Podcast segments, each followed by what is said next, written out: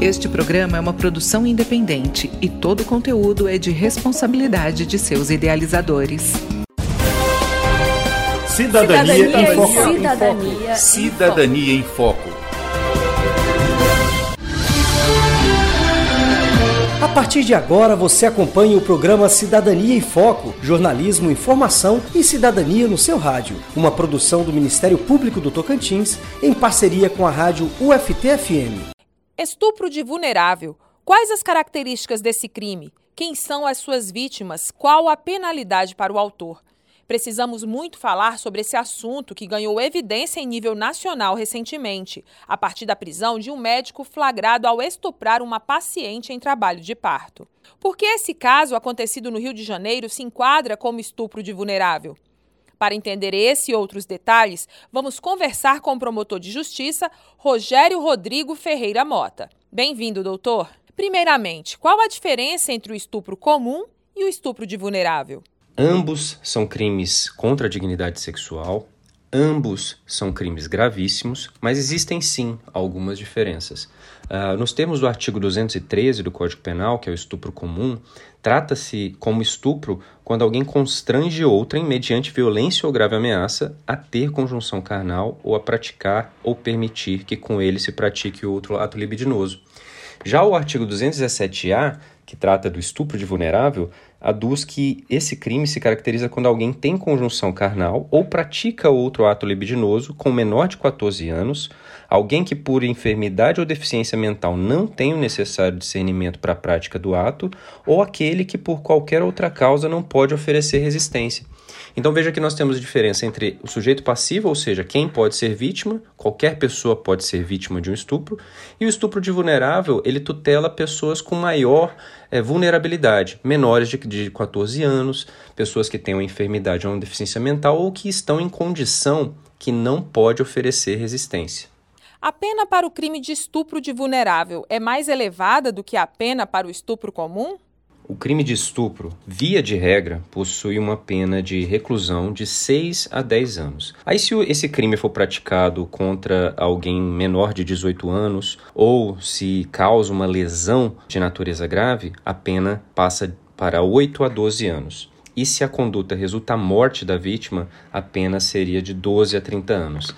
Veja que o estupro de vulnerável ele já tem uma pena base uma pena inicial para o tipo penal previsto no caput superior. Se alguém pratica o crime previsto no artigo 217-A, a pena é de 8 a 15 anos. Se a conduta resulta uma lesão corporal de natureza grave, a pena é de 10 a 20 anos de reclusão. E se a conduta da conduta resulta morte, a pena aí passa de 12 a 30 anos de reclusão. Doutor Rogério Mota, para que fique configurado o estupro de vulnerável, não é necessário que ocorra a penetração, chamada juridicamente de conjunção carnal? É muito importante que as pessoas entendam esse detalhe para que possam identificar e denunciar os atos criminosos. Gostaria que o senhor comentasse. Sim, é muito importante essa distinção. Muitas vezes, quando se lida com um fato que é denunciado como estupro, logo se imagina que se está falando de uma situação em que houve conjunção carnal. Mas a lei penal atualmente não faz essa distinção. Praticar o estupro de vulnerável, como eu já citei no começo da nossa conversa, é ter conjunção carnal ou praticar qualquer outro ato libidinoso com as pessoas elencadas no tipo penal, ou seja, aqueles que estão com uma debilidade e enfermidade menores de 14 anos ou aqueles que não podem oferecer resistência.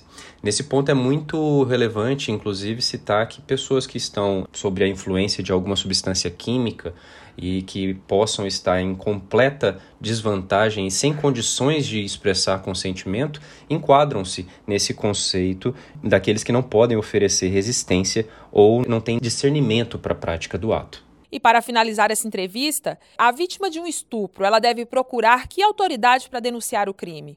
E por que é importante que ela haja rápido ao denunciar?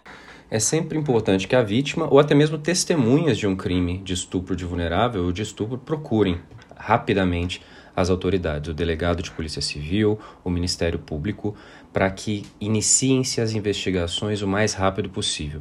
No caso desses crimes contra a dignidade sexual, é ainda mais importante que essa comunicação seja ágil, porque muitas das provas elas desaparecem no tempo Nos casos em que há conjunção carnal ou que há violência praticada, é necessário que a pessoa se submeta a um exame de corpo de delito e um exame de conjunção carnal para que aquela prova seja constituída e não haja o risco de que o agressor, que o criminoso, saia impune.